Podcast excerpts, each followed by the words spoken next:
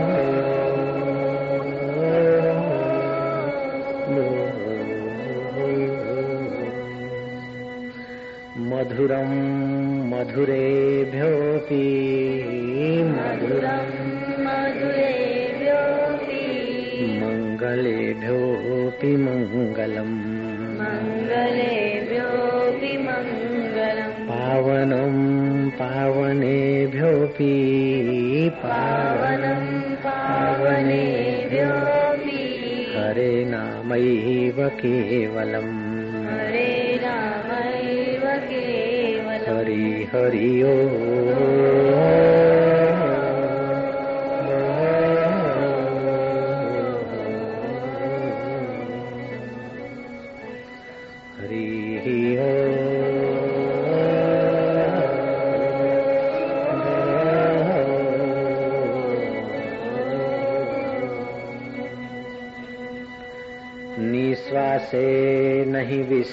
विश्वास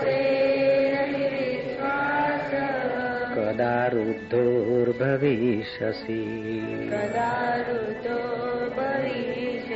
कीर्तनीयं मतो बाल्यात् कीर्तनीयं मतो बाल्या हरे नामैव केवलम् हरे नामैव केवलम् हरि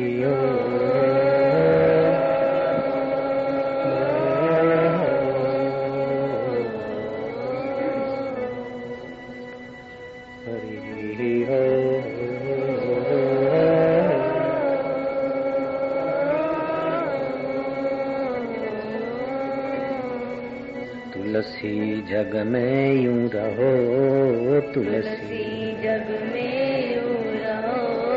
जो रसना मुख माही जो रसना मुख माही। खाती घी ऐं तेल नित। खाती गियऊं तेल नित। फिर भी चिकनी नाई।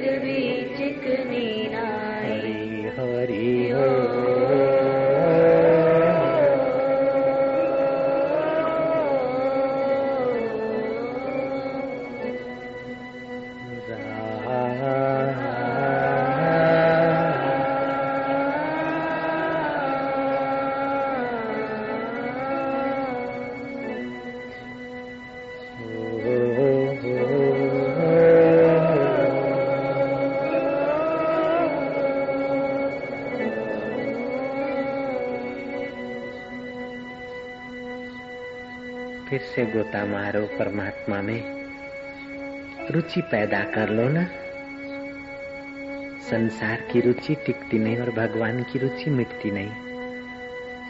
कितना भी मधुर स्वादु भोजन हो, नहीं मिला तब तक रुचि। खाया थोड़ा ज्यो ज्यो खाते गए त्यों त्यों रुचि कम होती जाएगी। पेट भर गया तो रुचि टूट जाएगी, ज़्यादा खाया तो अरुचि हो जाएगी। लेकिन भगवान के रस में ऐसा नहीं है भैया। भगवत प्रसाद में ऐसा नहीं है। भगवत प्रसाद की रुचि बढ़े। दिन दिन होत सुरंग। साहेब है मेरो रंगरेज चुनरी मोरी रंग डारी, कबीर ने कहा। धोए से छूटे नहीं, दिन दिन होत सुरंग।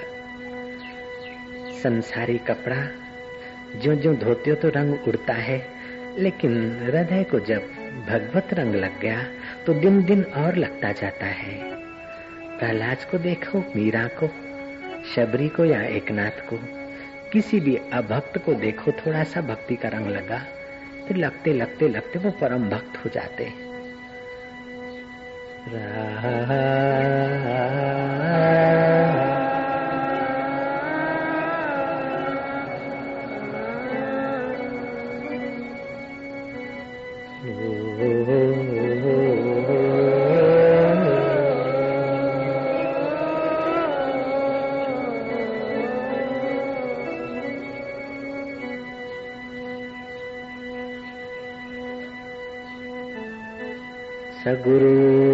सपिता चापी सगुरु पिता चापि समाता बान्धवोऽपि स समाता बान्धवोऽपि सा शिक्षयेद् चेत् सदा स्मर्तुम् शिक्षयेत् चेत् सदा स्मर्तुम् हरिर्नमैव केवलम् हरे नामैव केवलम्। हरिः हो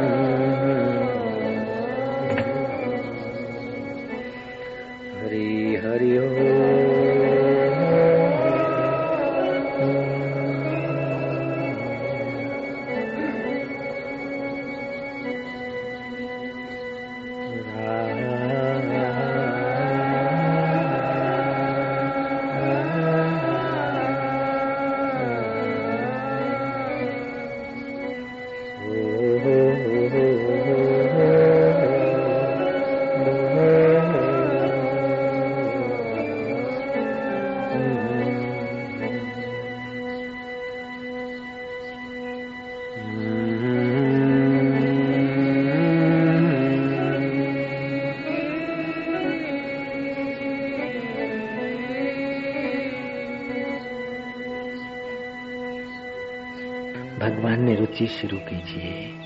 अंतर आत्मा में रस पाने का प्रयोग शुरू कीजिए। कितना भी बढ़िया, सुंदर मन भावन भोजन हो, नहीं मिला तब तक रुचि। एक एक ग्रास खाते गए, रुचि ओछी होती गई, और ठास कर ज़्यादा खाया तो रुचि विपरीत हो गई, घृणा हो गई। लेकिन भगवत रस में ऐसा नहीं। भगवत प्रसाद में ऐसा नहीं। भगवत प्रसाद। भगवत रस एक बार जरा सा रुचि हो जाए। जरा सा मिला तो और, जरा सा मिला तो और और रुचि अरुचि में नहीं बदलती।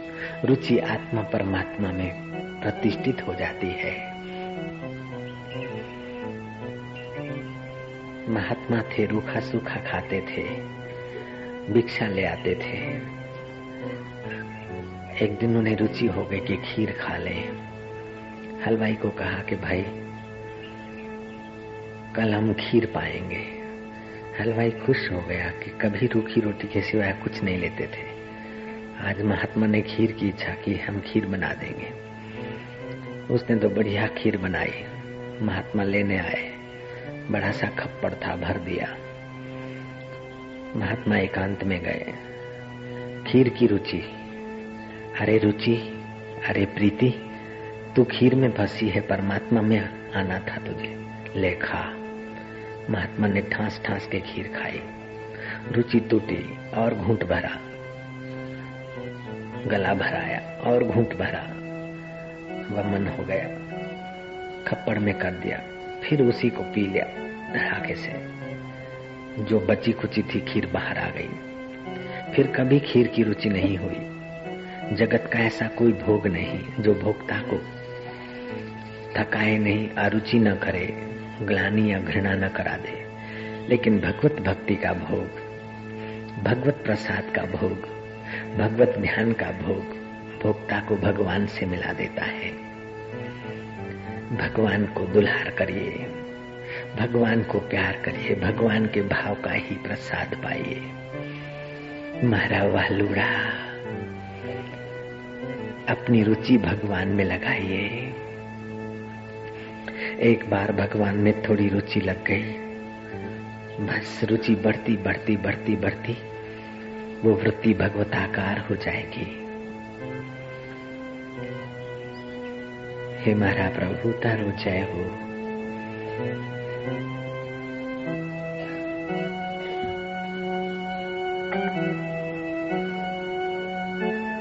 मीराना कानूड़ा। शबरी नारायण।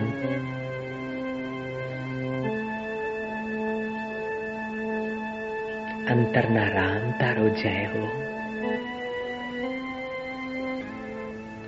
उत्साह, सफलता, उन्नति और लोगों में मान मिले। उस समय जो बुद्धि बनी रहती, ऐसी बुद्धि बनी रहे तो समझो उत्साह बना रहा।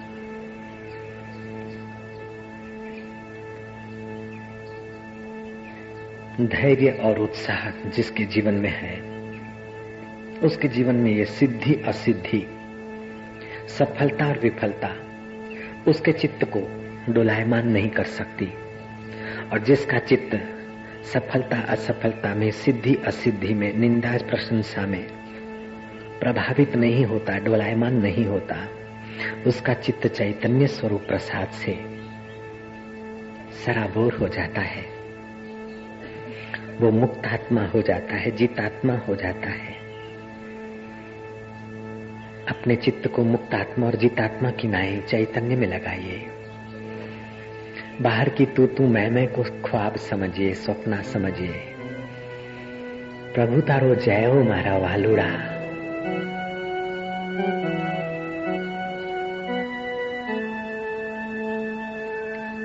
हृदय कमल को विकसित करिए। તમારા હૈયાને હેતથી ભરાઈ જવા દો. ભગવત ભક્તિની રુચિ જાગવા દો.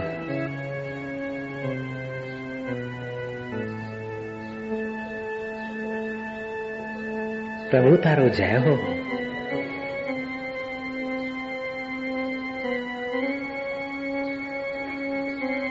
આયુ હેતથી ભરાઈ જવા દો. મીરાના કાનુડા. શબરીના રામ. યોગ્યોના આત્મદેવ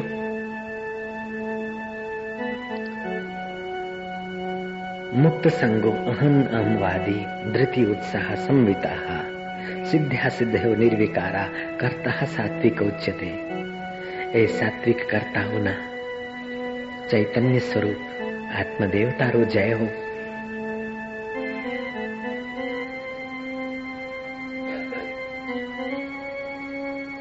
जैसे गुबरोला। गोबर का कीड़ा, गोबर का जंतु। चीनी का ढेर कर दो, उस पर जरा सा गोबर रख दो। वो चीनी के ढेर को लांग कर गोबर ही भोगेगा।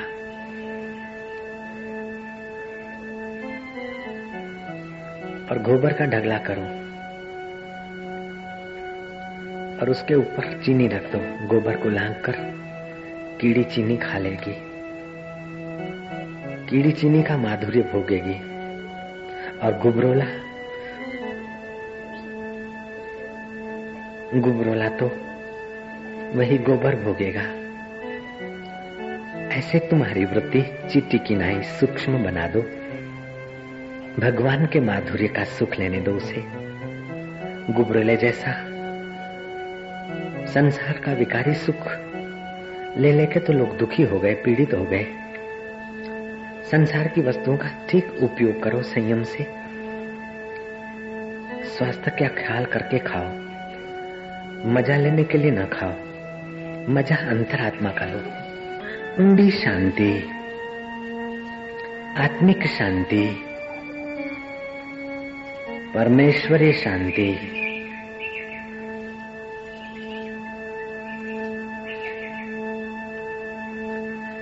जैसे कीड़ी गोबर के बीच पड़ी हुई खांड पर पहुँच जाती है। ऐसे हाड़ मास के बीच पड़े हुए उस आत्म सुख में तुम्हारी वृत्ति रूपी वह सूक्ष्म चीटी। पहुँचा दो। भगवत भाव से, भगवत प्रीति से। मारा वालुड़ा तारो जय हो।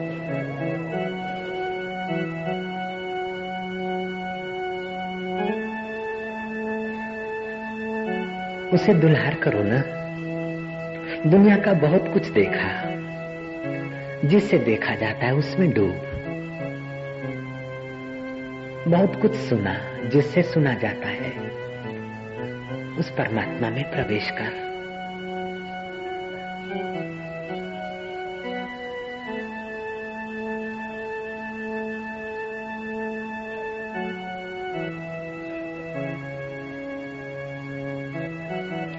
गुबरोला जैसा जीवन तो बहुत युगों तक बिताया। अब तो वृत्ति सूक्ष्म होने दो। अंतर आत्मा के सुख में प्रवेश पाने दो। गोबर के बीच पड़ा हुआ।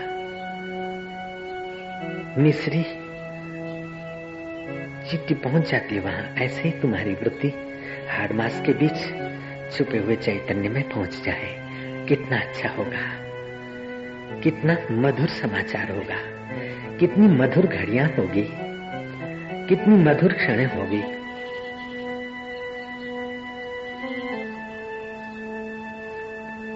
महाभारत में आता है, मूड का लक्षण क्या है? वो पुराने दुख को याद करके रोए, पुराने सुख को याद करके रोए। दिन में सौ सौ बार रोए, ये मूड के लक्षण है। और बुद्धिमान के लक्षण? वो सौ सौ बार आत्म सुख का चिंतन करके विश्रांति पाता है। चित्त की विश्रांति प्रसाद की जननी है। सामर्थ्य की जननी है।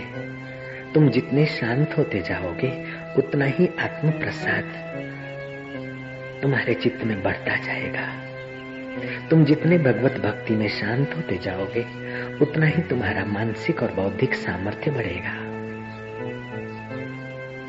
प्रकृति के तीन गुण।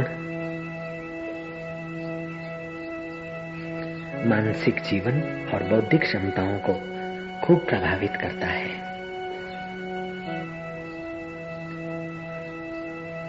ईश्वर प्रदत्त क्षमताएँ, प्राकृतिक नियम और अन्य जनों के सहयोग से सफलता संपादित करके फिर अहंकार नहीं करना चाहिए।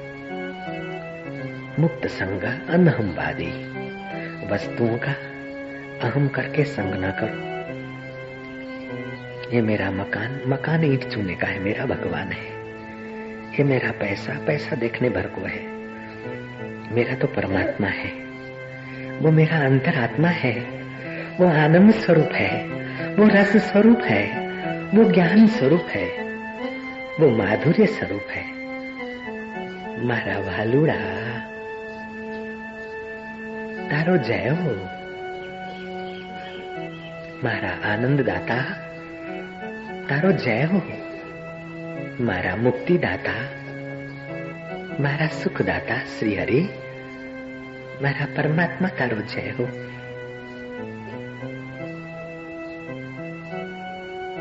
जैसे चिकित्सालय की परिचारिका रोगी की सेवा सुश्रा करती है रोगी ठीक होकर घर चला जाए तो उसे अहम नहीं होता। और रोगी विकृत होकर मर जाए तो उसे इतना सारा विषाद नहीं होता। चिकित्सालय की परिचारिका सेविका समझती है। कि हाँ तो?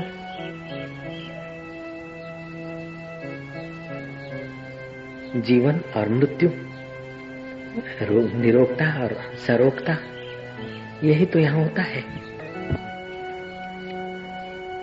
कोई रोगी मर जाते हैं तो उसे इतना विषाद नहीं होता। और कोई निरोग होकर घर पहुँच जाते तो अहंकार नहीं होता। प्रसूति ग्रह में किसी को बेटा आता है तो परिचारिका को इतना हर्ष नहीं होता, और बेटी आती है तो इतना शोक नहीं होता।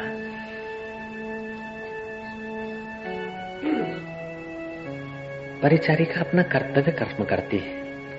ऐसे ही तुम भी अपना कर्तव्य कर्म करो। वाह वाह मिल जाए तो अहंकार नहीं। निंदा का तूफ़ान उठे तो भय और चिंता नहीं। सफलता मिले तो आसक्ति नहीं, विफलता मिले तो विषाद नहीं। ये संसार के तरंग है। इसी का नाम दुनिया है।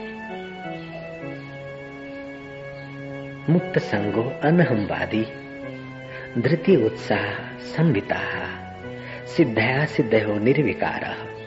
सिद्धि असिद्धि में निर्विकार। जो आत्मा है, उसी की महत्ता बढ़ा। उसी में गोता मार। करता सात्विक उच्च थे तो सात्विक करता हो जा। राजसी कर्ता का लक्षण है। भोगों की वासना। कूड़ कपट, यहलोक और परलोक में मज़ा लेने की इच्छा। तामसी करता। दूसरों को सताकर, हैरान करके, दूसरों को बदनाम करके, कुछ का कुछ करके। अपना अहम स्थापित करना, अपना बड़पन दिखाना, ये तामसी कर्ता का स्वभाव है।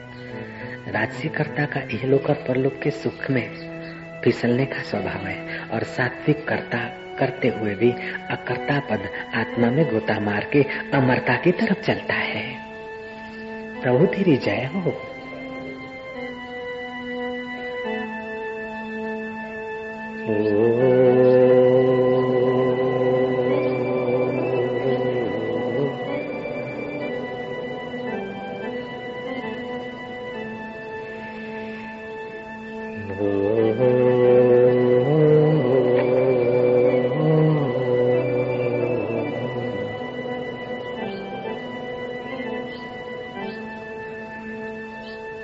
नारायण इस संसार में भूपति भय अनेक। मैं मेरी करते गए, लेन गए कण एक। अनेक भूपति आए, राजा महाराजा आए। ये मैं और ये मेरा मेरा मेरा, हमारा। लेकिन एक का भी नहीं ले गए, एक कण भी नहीं ले गए, सब यहीं पड़ा रह गया।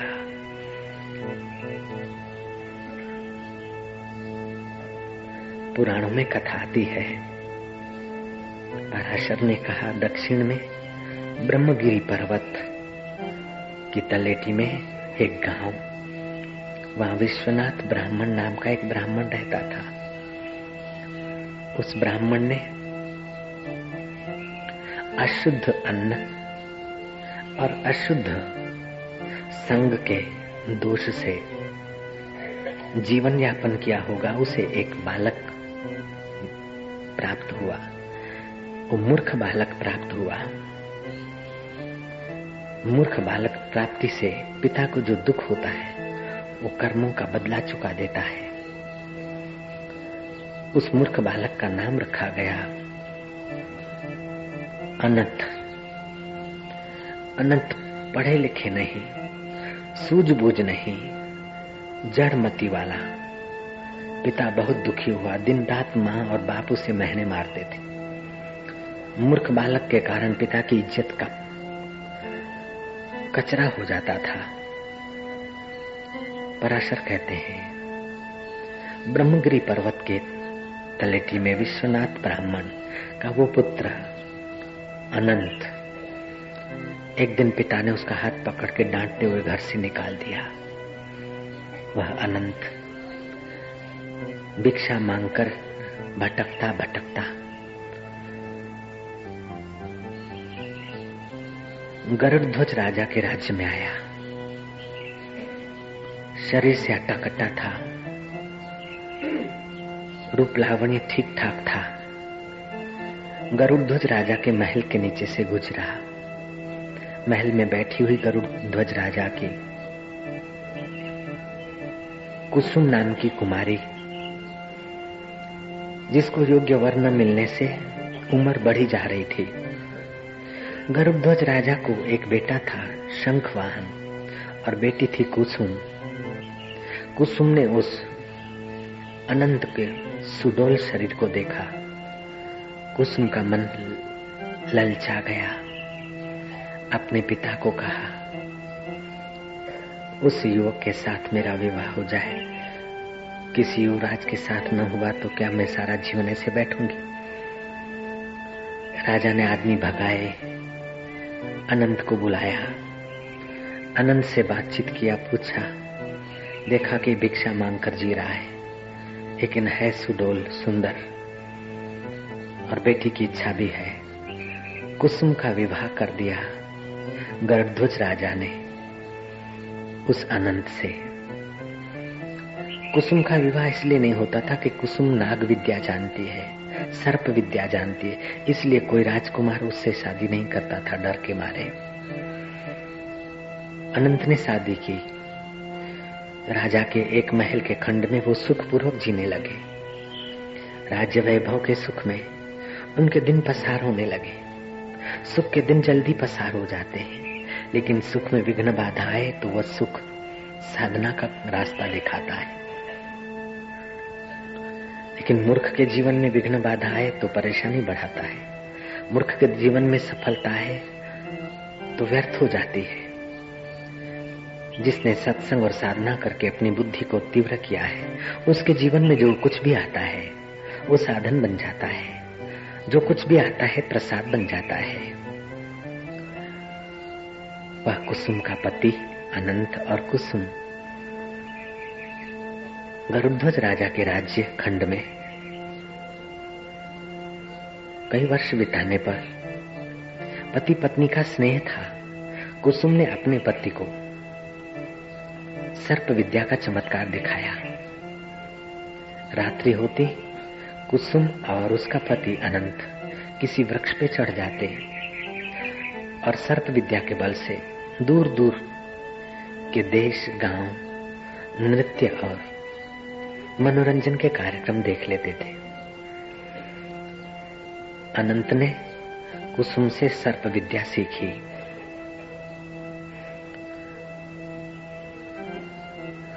उस सर्प विद्या के बल से अनंत भी कई चमत्कार देख लेता था। एक काला दिन आया राजा के जीवन में। गरुध्वज राजा जिसे इकलौता बेटा शंख वाहन था। उसको सांप ने काटा, वो मर गया। राजा बड़ा दुखी होने लगा। अग्नि संस्कार कर दिया। राजा बेचैन जीने लगा। सर्प विद्या में माहिर, अनंत को रात्रि को स्वप्न आया। सपने में ये देखा उसने, रौद्री देवी के मंदिर के पीछे। भूगर्भ में एक योगी तप कर रहे हैं। अहंकार रहित, ममता रहित, सुख दुख में सम, ऐसे योगी।